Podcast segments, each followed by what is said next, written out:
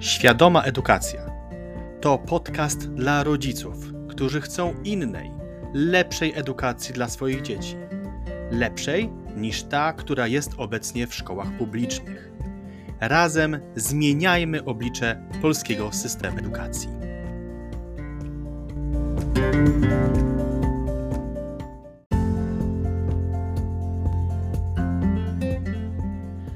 Zapraszam Was na drugi odcinek mojego podcastu, w którym będę kontynuował temat błędów w polskim systemie edukacji.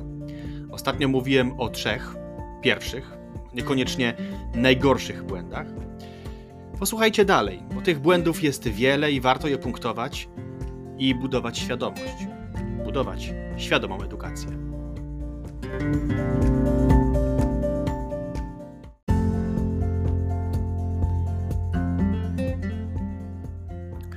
To, co się dzieje w szkołach publicznych pod względem ilości treści, którą nauczyciele przekazują dzieciom, to kolejny błąd systemu, który możemy nazwać krótko przeładowanie dzieci ilością wiedzy.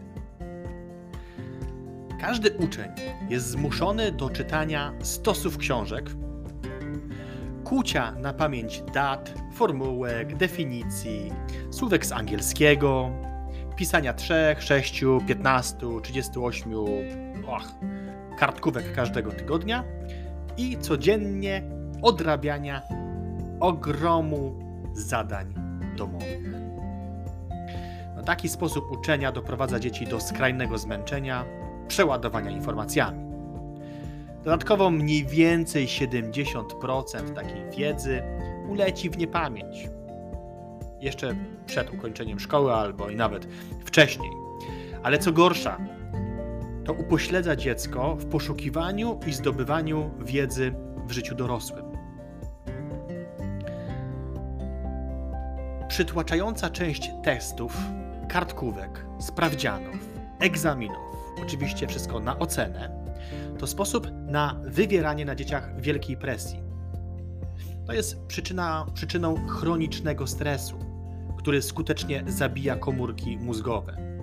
Podczas gdy w tym okresie powinny mieć one komfortową przestrzeń do nauki poprzez zabawę, eksplorowanie, doświadczenie. Inaczej to nie ma sensu.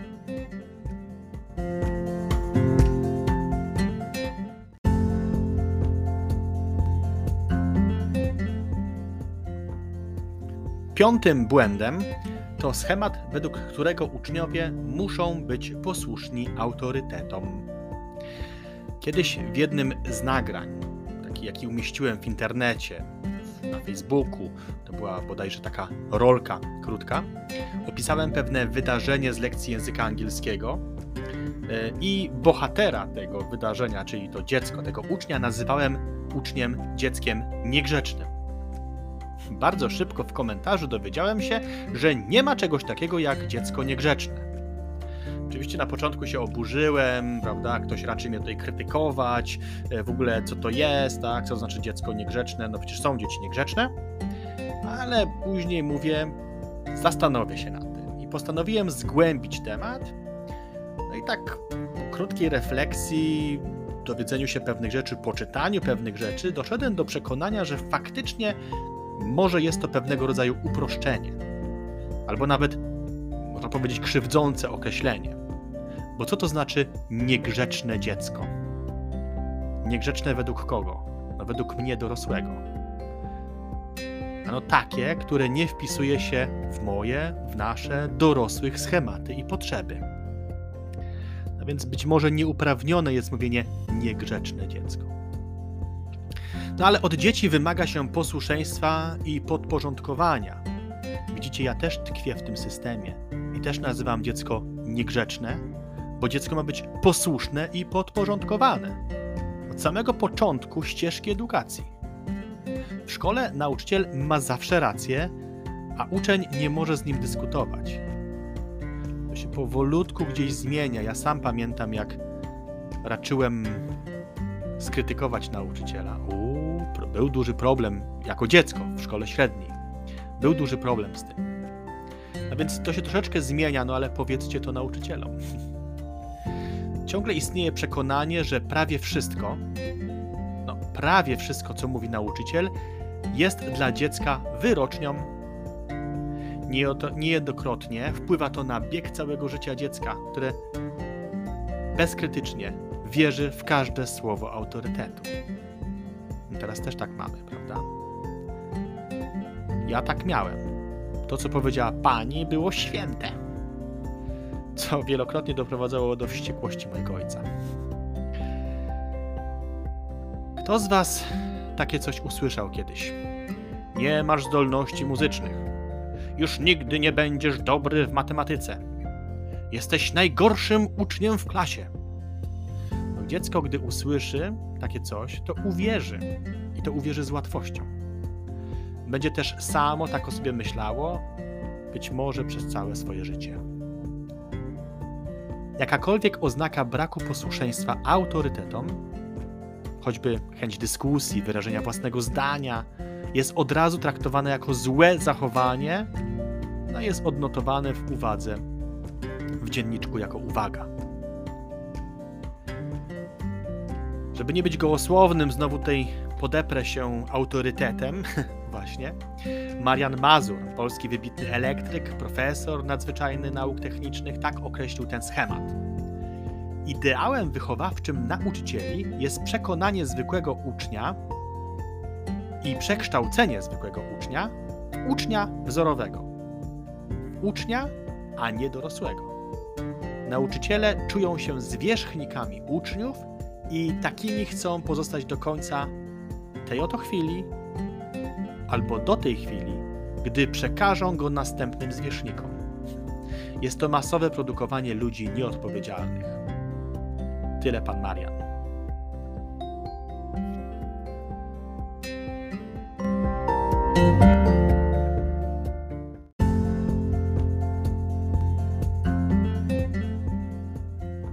Szóstym błędem jest obowiązująca w szkołach hierarchia przedmiotów. Według systemu najważniejsze przedmioty to te najbardziej użyteczne do funkcjonowania w obecnym społeczeństwie z perspektywy obecnej gospodarki. W ostatnich latach mam wrażenie, że nie tylko gospodarki, ale także polityki, a nawet światopoglądowi. Nie chcę tutaj tego rozwijać, bo to dopiero jest kij w mrowisko. Niemniej oznacza to, że jeśli na przykład lubisz malować, tańczyć lub śpiewać, będzie ci ciężko. Jako dziecko będziesz niemal zmuszony, by zrezygnować z tego, co kochasz i do czego masz naturalny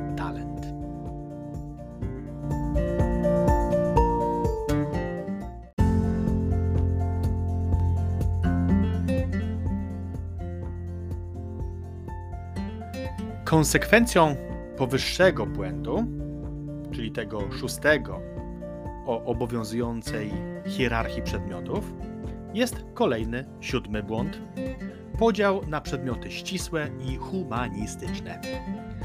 Podział ten sprawia, że jeśli uczeń został oceniony jako umysł ścisły, uważa się go, że nie poradzi sobie on z tak zwanymi przedmiotami humanistycznymi. Macie tak?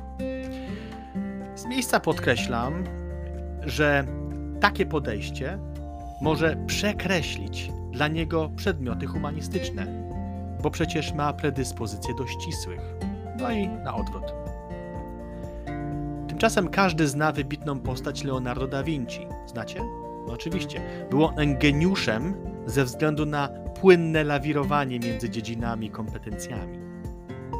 Największe innowacje, wynalazki, praktyczne pomysły wynikają właśnie z połączenia dyscyplin, a nie z ich dzielenia.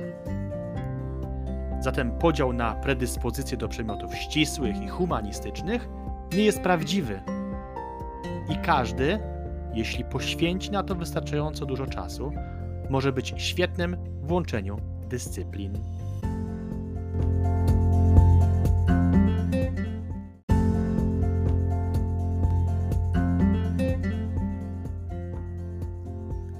Bardzo krzywdzącym błędem, a na mojej liście ósmym, jest uczenie dzieci w niezwykle nudny sposób. Większość, ale podkreślam, nie wszyscy. Nauczyciele uczą dzieci nudnych rzeczy w nudny sposób. Zniechęcają je w ten sposób do nauki, a czasem niestety tworzą fobię związaną z zakuwaniem, z testami, sprawdzianami, kartkówkami i ostatecznie ocenami. Dziecko w ten sposób otrzymuje prosty komunikat. Świat przedstawiony w szkole nie jest ciekawy. Nauka jest trudna i nieprzyjemna. Efekt jest taki, że młodzi ludzie przestają poznawać świat na własną rękę i tracą dziecięcy pęd do odkrywania wszystkiego, co nowe. I jeszcze raz, to nie jest wina nauczycieli, bo ich w większości nikt nie nauczył, jak uczyć.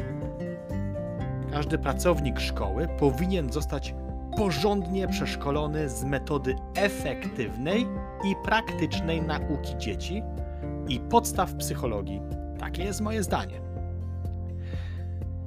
I znowu odwołam się do Alberta Einsteina, który mówił tak: Upokorzenie i psychiczne gnębienie uczniów przez niedouczonych i egoistycznych nauczycieli sieje spustoszenie w młodych umysłach, powoduje w późniejszym wieku opłakane skutki, których już nie da się naprawić. No i co? Będziemy z tym dyskutować?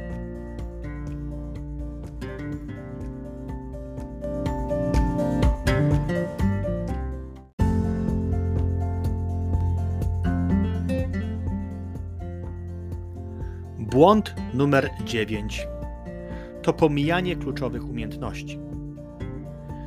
Szkoła pomija kompetencje, które każdemu z nas są potrzebne do życia we współczesnym świecie.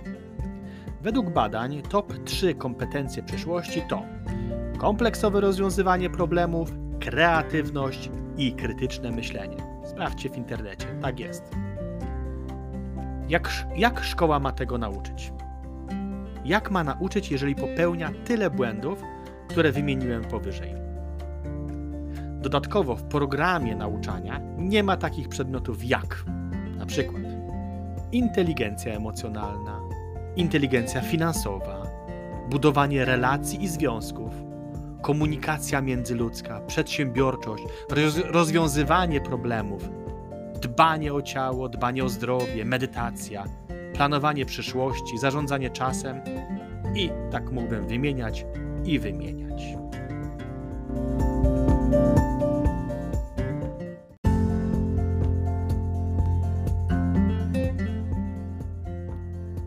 Na koniec zostawiłem błąd numer 10, bynajmniej nie najmniej ważny. A tym błędem jest uczenie dzieci bezużytecznej wiedzy. Nie da się obiektywnie określić, jaka wiedza jest użyteczna czy praktyczna. Zależy to bowiem od tego, co nasze dziecko zechce w życiu praktykować. Dlatego zasób wiedzy, jaką, dziecko, jakim, jaką dziecku trzeba należy pokazywać lub przekazać, zależy od jego indywidualnych potrzeb. Szkoła nigdy nie dostosowuje się do tej uniwersalnej prawdy. Nikt w szkole nie umie powiedzieć, do czego przyda nam się ta wiedza, która jest nam wciskana do głowy. Nauczyciele bardzo często mówią: Kiedyś ci się to przyda. No nic dziwnego, że dzieci nie mają ani grama motywacji do tego, aby uczyć się suchych i nieprzydatnych formułek.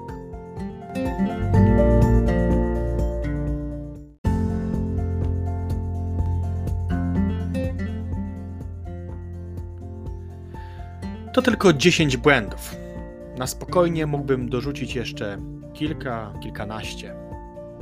Ten odcinek, pierwszy debiutancki, a i tak bardzo długi. Te 10 błędów to wierzchołek góry lodowej, ale mam nadzieję, że to wystarczy, aby wasze spojrzenie na obecny system edukacji nieco się zmieniło. Mój syn chodzi do publicznej szkoły podstawowej. Doświadczamy tych błędów na co dzień. Pewnego razu próbowałem porozmawiać z rodzicami, a potem z nauczycielem. Okazało się bardzo szybko, że to ja jestem ten zły. Zakorzenienie w tym złym systemie jest takie, że większość z nas nie jest w stanie pomyśleć, że mogłoby być inaczej.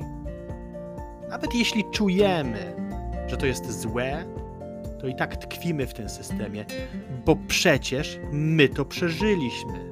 Jakoś daliśmy radę i wyszliśmy na ludzi. Dlatego po co to ruszać? System jest zły, ale dzieci dadzą radę. Serio? Dlaczego chcemy im to robić? Może ten podcast spowoduje, że zastanowisz się, co z tym wszystkim zrobić. Wiem, przydałaby się nie lada rewolucja w naszym szkolnictwie. Wiem też, że nie da się tego systemu zmienić odgórnie, bo to polityczna walka z wiatrakami. Uważam, że rewolucja powinna nastąpić oddolnie.